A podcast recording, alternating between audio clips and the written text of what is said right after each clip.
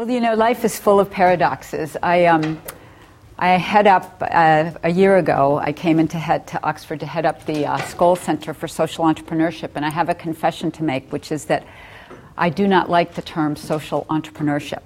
But there you go. When I first heard it, I thought it referred to um, entrepreneurs who like to go to parties. But, but the issue is entrepreneurs are so busy doing that you know forget parties forget any interaction with human beings at all. They're so focused on what they're doing.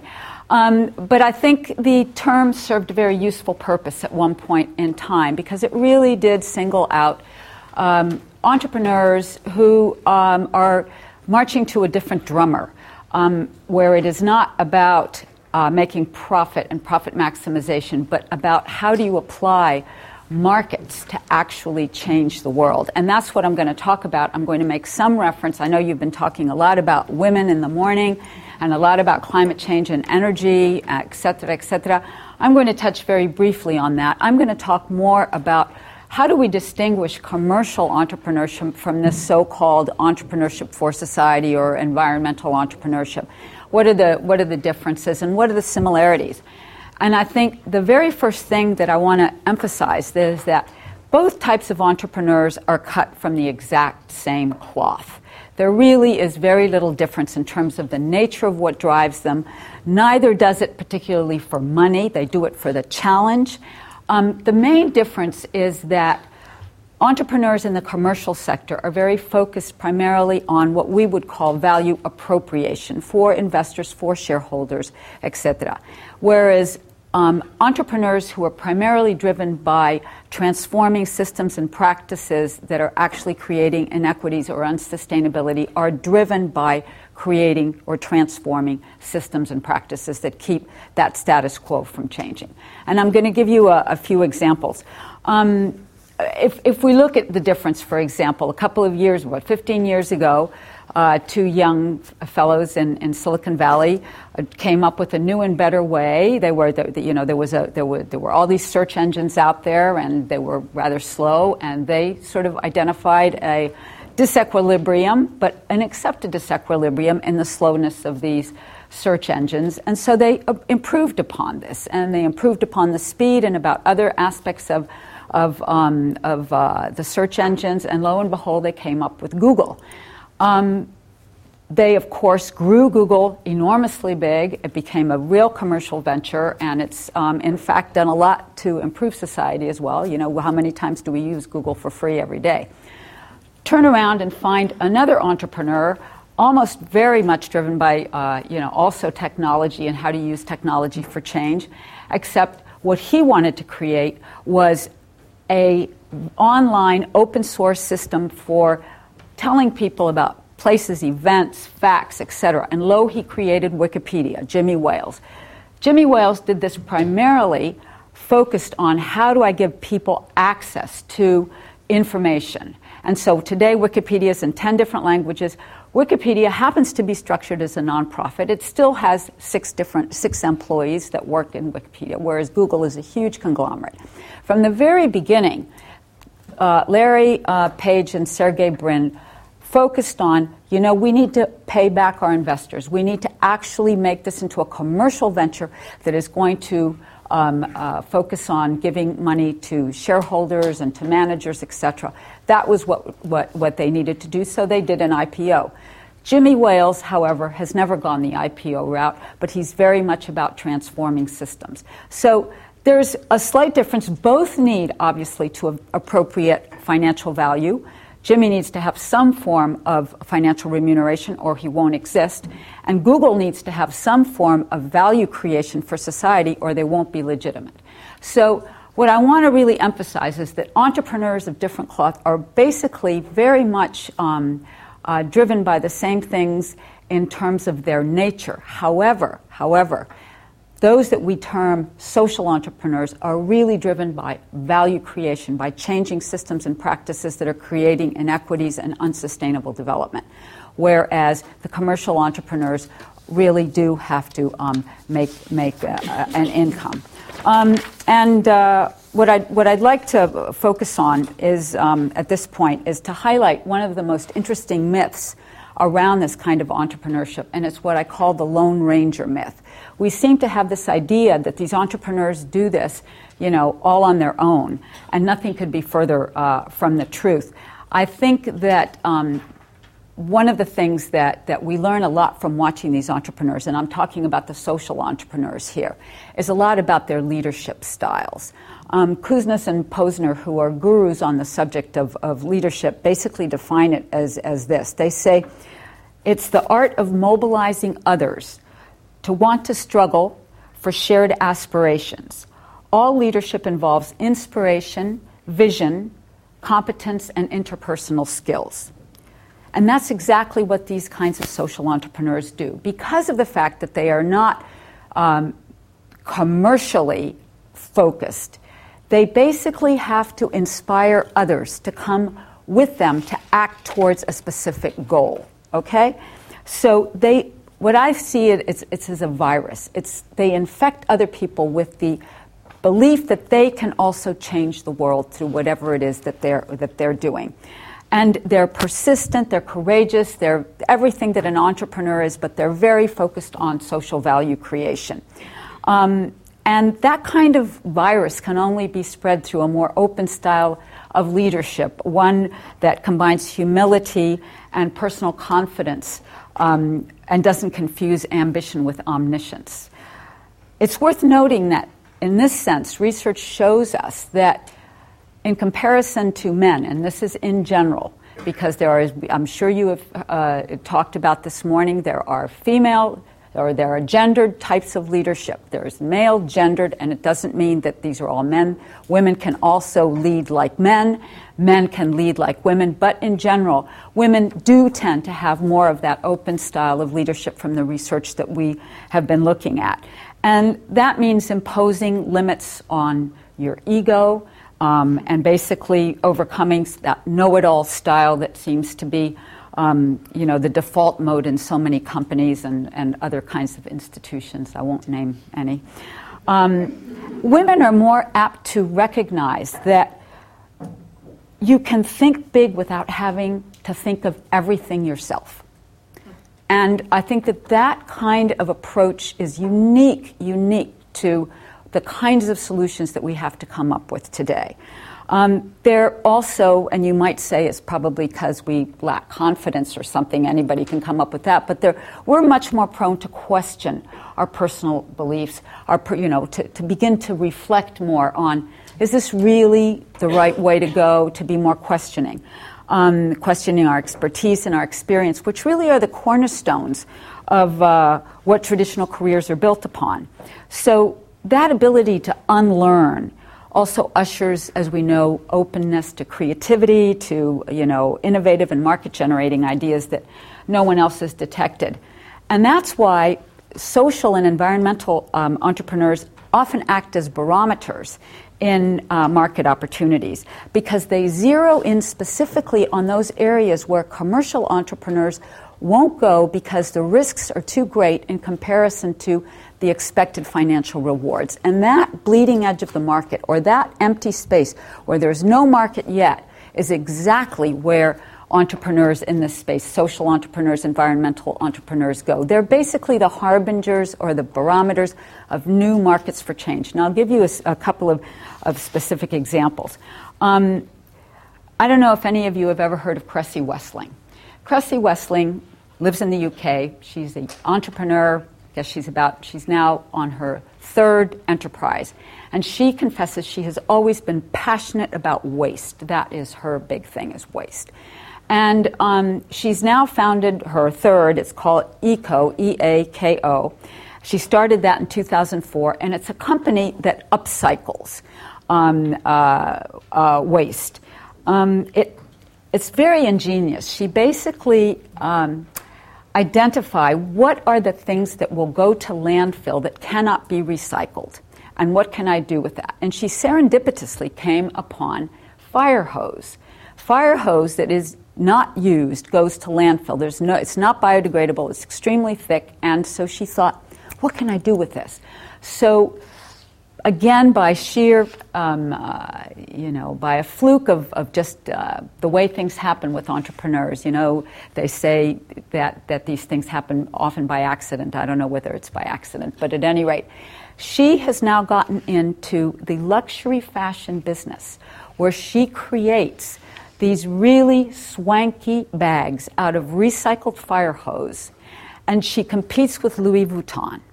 She doesn't charge the same amount of money as Louis Vuitton, obviously, but she is now giving 50% of her earnings, and she's a for profit company, 50% of her earnings back to the fire brigade. Obviously, the London and, and the UK fire brigades love her. And, you know, she's sort of thinking, what do I do with this, and how can I actually turn this into something that is a market? So she's making all kinds of different things. Belts. Cameron Diaz was on the cover of Vogue about three months ago. Kresse was absolutely delighted because it was free marketing, wearing one of her belts. And this kind of imaginative approaches to how do I actually use my business skills and my creativity to create a different kind of market that's going to actually do the right thing rather than what we have seen over the last, you know, certainly couple of years um, with the economy flailing about because of greed and everything else and mismanagement. These are entrepreneurs that see a different way for the way. It's really combining markets and values. There's another um, uh, entrepreneur, uh, Harish Hande in India. I mean, there are hundreds and hundreds of stories that I could continue to go, but I know we're under time constraints. I'm happy to share you the, with you the, the presentation that I put together and happy to talk to you about all of the different models out there that, is, that are actually looking at how do we create markets to address climate change and to address um, and to address energy shortages and to actually you know give a different kind of perspective to um, uh, life on this planet and, and, the people that inhabit it. Um, just uh, a couple of, of, other things. A word about women in entrepreneurship. Um, we know that women, and that's in, initially Cynthia came to see me and she said, you know, women are underrepresented in the kinds of fields of science and engineering. What can we do about it, et cetera? Obviously, this isn't my area of expertise, but being a woman, I'm obviously very interested in this kind of thing. And, uh, and uh, so, obviously, that's where this, this uh, conference grew out of. But it's interesting to see that that gap is closing. And um, one of the things I found was I went through the literature, which, you know, to look at well, what is it really that's going on here? And it, I found one very interesting study that's been done by the Kauffman Foundation this year, and it was looking at uh, a sample of about 600 founders of enterprises in the science and engineering space, men and women, and looking at are men and women entrepreneurs really different? Um, and this is what I found. It says, um, it suggests that in the US, where they do this sample, the response is yes, they're different, and no, they're not different. Good, huh? Um, both tend to start their companies in their early 40s, which is interesting. And they share similar motivations and educational levels. Both see prior industry and work experience as a very important factor in determining their uh, startup success. The differences are more subtle. The women surveyed considered past experience even much more important than to their success than men did. And the authors of this report suggest that it's perhaps because past um, experience demonstrates uh, their competence in traditionally male dominated technical fields. Now, when it comes to financing, women seem to rely more on business partners and less on external financing, the VC world, etc. Women tend to rely more on their business partners. And among the women that were surveyed, 29% obtained their main startup funding from a business partner compared to 16% of men, which I found quite interesting. And as you might also surmise, obviously professional networks and mentoring means an awful lot more to women than to men. Hence, very important to do these kinds of uh, uh, community, uh, to engage a community of, of women in these areas to help one another um, is, is instrumental. So, in conclusion, with our global economy sort of teetering on, you know, in its shambles in the world, facing all these threatening challenges, we really have this opportunity to rebuild um, our systems and shape an economy that combines markets and values. Um, as I love to tell the students all the time, the business of the 21st century can no longer afford to dichotomize. This is where we make our money, and this is where we do good. no more. And the business school students that come here to Said, I'm happy to say, recognize that completely. And that's actually why I'm here. Because I thought, you know, at my age, I want to look back and say, what did I do for the future? I mean, I think that's true at any age, actually. But the point is, you know, I really believe that, that it's time to really shape a different kind of business leader for the 21st century, men and women. And so, you know, when I ask the students, what is it that you want to do with your future? They're like, look, we want to work for an organization or start an organization that is basically fundamentally innovative, philosophically positive, and morally compelling. And I think that that really sums up where we have to go in this space as well to use our talents in these scientific fields to really create a new kind of way um, and, and, or, or different approaches using old ways. You know, as Bill Clinton says, there's no new idea in the world. It's just that, you know, we haven't, we, there's so many great ideas out there. How do we actually scale them? How do we actually replicate them? So I'll leave you with those thoughts and, and thank you very much.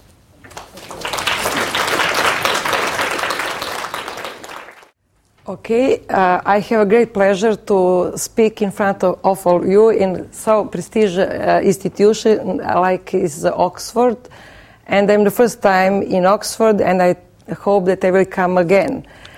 And we will have a pleasure to share my ideas, experience with all of you. Uh, I will talk uh, uh, on um, the importance of uh, social female entrepreneurship in tackling climate change.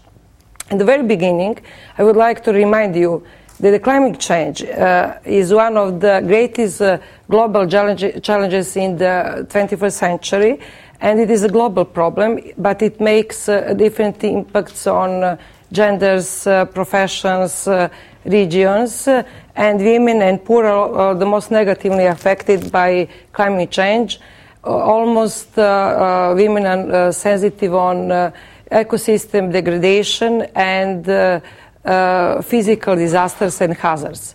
For example, one of uh, my colleagues mentioned that in uh, hurricane in Asia in 2004, more than 60, between 60 to 80 percent of women were victims, and in Bangladesh in 1991, more than 90 percent of women were victims. Why?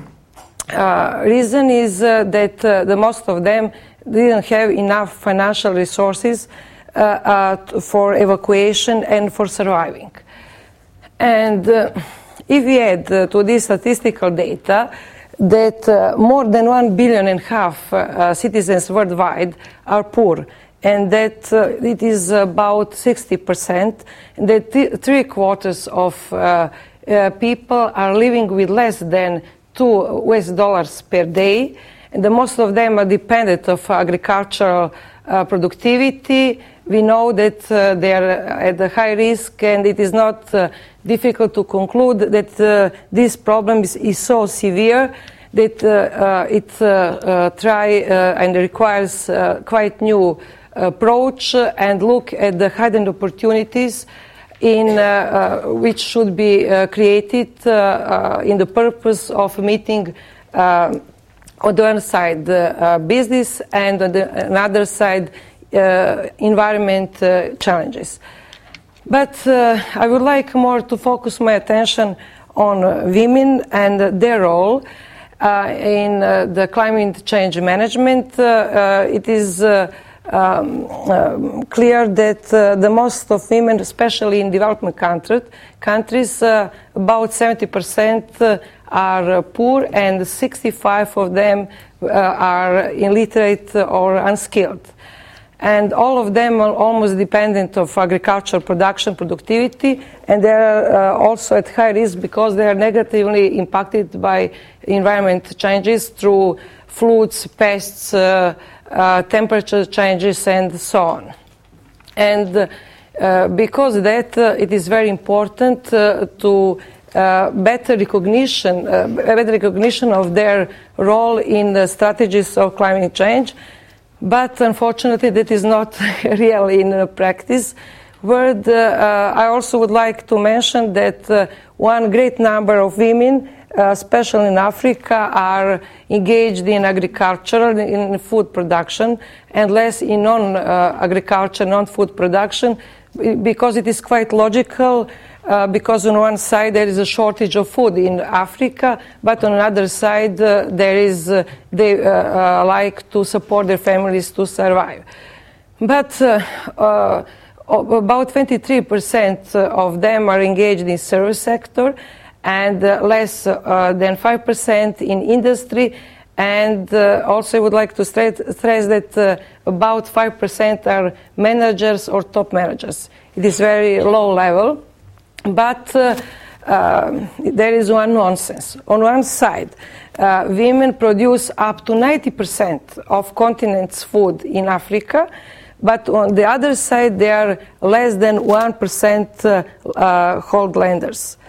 Uh, and uh, uh, also most of them are engaged in uh, informal sectors of activities I mentioned and uh, before in discussion a few words about that and would not like to repeat again but uh, maybe I can also remind you that they're almost self-employed in informal sectors of activities or they are um, contributing, uh, contributing uh, family members and they are paid uh, less than men or, or, they are not paid at all. At all.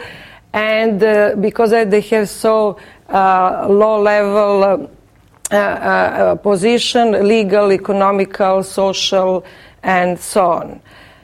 And especially, they're not their role, although they produce up to 90% of food on one side, but the other side, uh, uh, they are not in, involved in the decision making and they not uh, uh society don't count on their role in uh, uh, um, climate change strategies and their role is not recognized enough or equally to combat climate change. What we can do to change something uh, in that case, uh, it is very difficult uh, question, and most of uh, scientists could not easy like uh, could not easily find can find the response for that. But all activities should be taken, but together by on one side. financial institutions, government institutions, uh, uh, social enterprises, I see their role of social enterprises together with uh, uh women associations and women organizations, and uh, it is necessary to gather action. To do anything without that, we cannot separately um, solve one problem because env- environmental issues and business and economy are very close connected.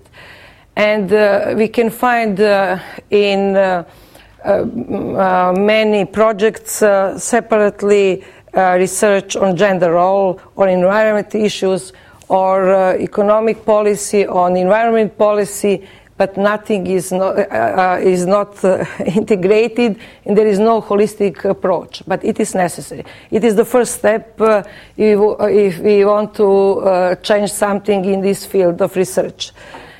And uh, also, I would like to stress that there are many different forms of social enterprises and social entrepreneurship but uh, the role of social entrepreneurship is also didn't recognize uh, uh, for only in, in, the last several years, years we can find some research in that field, but in developing countries there is almost no research, and only few.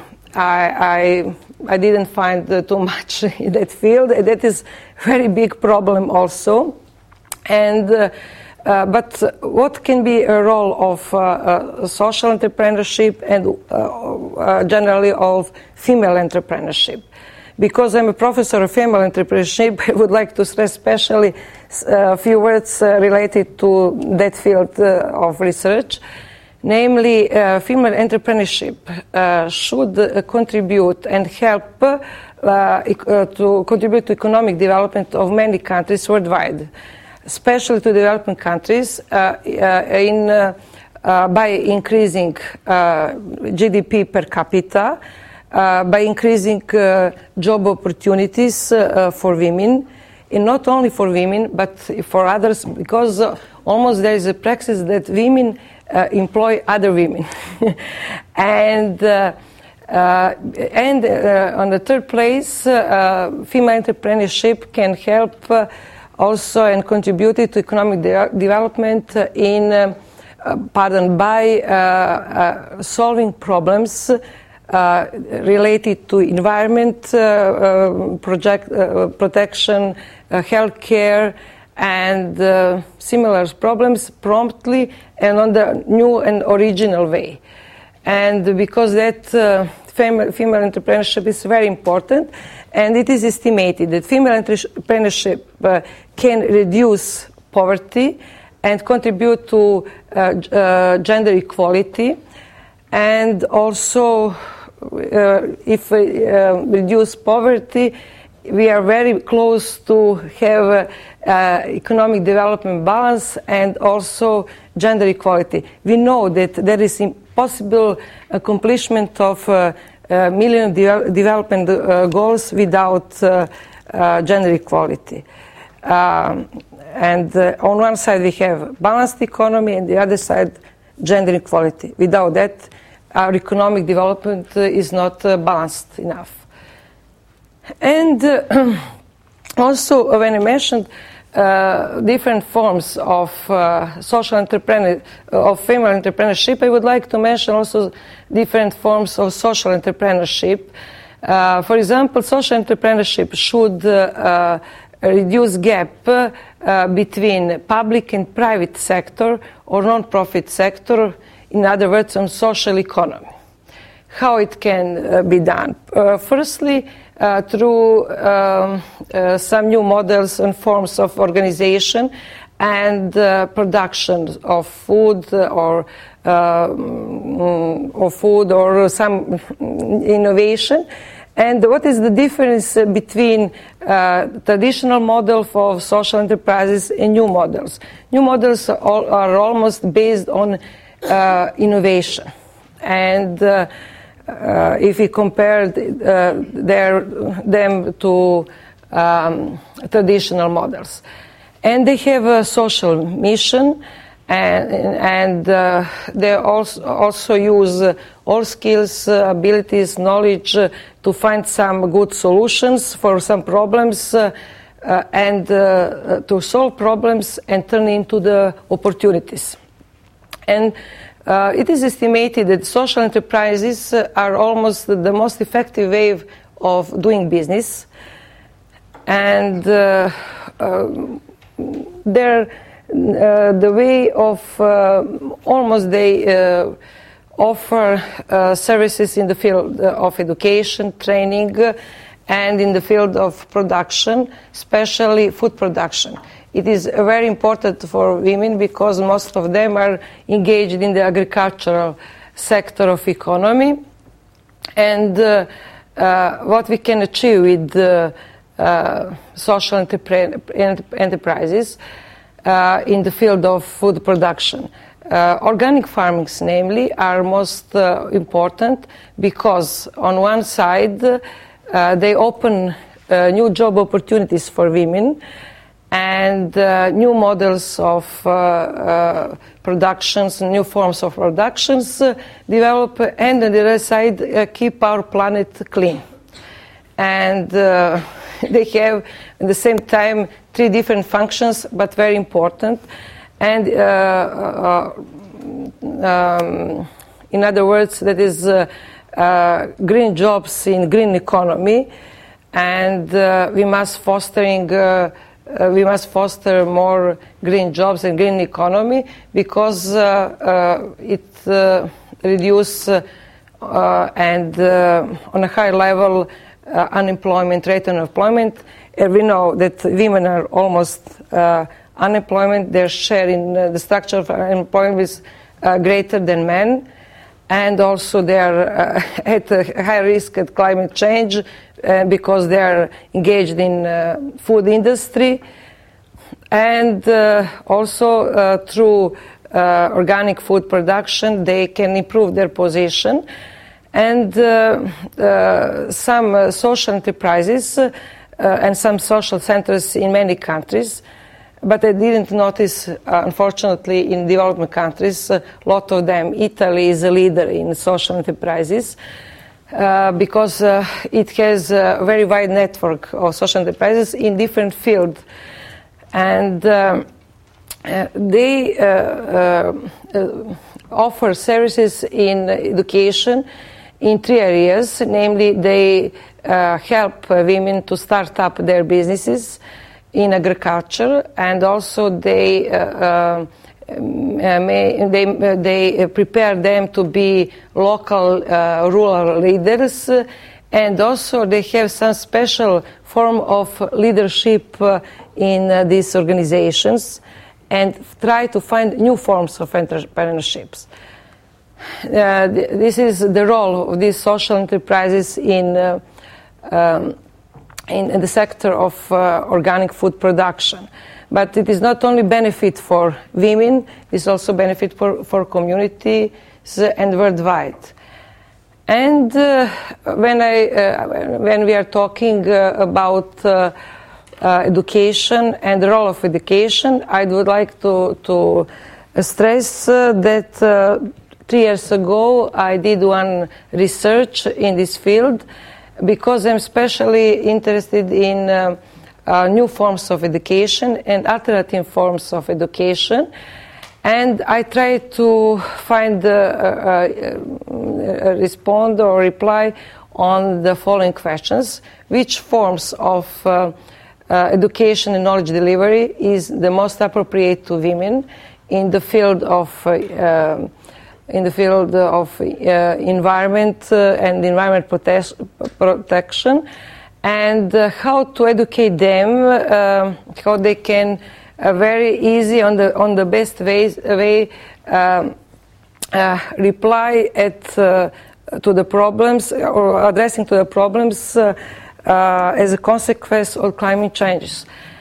And I uh, founded that uh, IT technologies and special internet and new communications are the best way of uh, knowledge delivery because uh, it is the fast, fastest and the, uh, the, cheapest way of knowledge delivery. Uh, that way we save money and save time.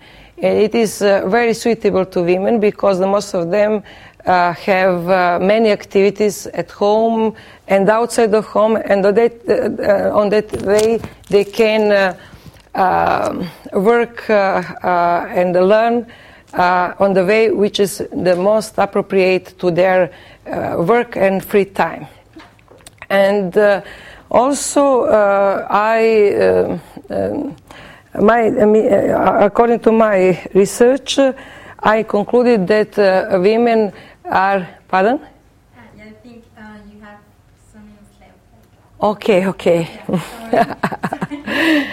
um, I think that I will be shorter, but uh, sorry. And uh, the, uh, most of them are t- uh, twice more than others are interested to start up their own business. Uh, I mean that women who pass some kind of education and training uh, using new internet technologies and the internet. But uh, there is an, another problem. We know that it is uh, internet is the key for many uh, problems, but uh, what to do with developing countries without logistic and enough infrastructure for that? But um, there's some um, good news, namely last year, um, some organizations installed uh, about uh, 5,000 weather stations in um, Africa, especially to uh, note, uh, and they almost uh, transfer new changes, climate changes, via mobile phone, and on that way it is much easier to predict some climate changes and environment hazards and disasters, and to make some disaster plans better than it was earlier. And uh, um, uh, as uh, the president of United Nations concluded recently, I, and I share his opinion that IT technologies and knowledge are the key in tackling climate change. We, we must know that, and we must point out, and uh, uh, if we want to use more uh, new technologies in developing countries, especially because there are not uh, too much uh, uh, people who are skilled and who are educated to use IT technologies. We must make a network and uh, we as educators and researchers should uh, make some new programs tailored to their needs. And uh, also, we must, on the other side, we must also be educated to help people and to help social uh, enterprises to, uh, to promote them more than it was earlier worldwide. And uh, we must know that uh, uh, Kyoto Protocol agreement is expire very soon in 2012, and now we must take some new actions and uh, to undertake new steps.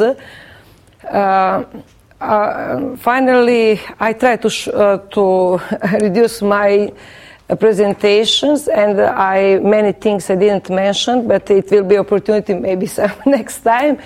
But um, I would like to share uh, my three wishes with all of you related to this topic. Uh, firstly, uh, uh all social ideas mu- must be better selected and uh, applied as soon as possible.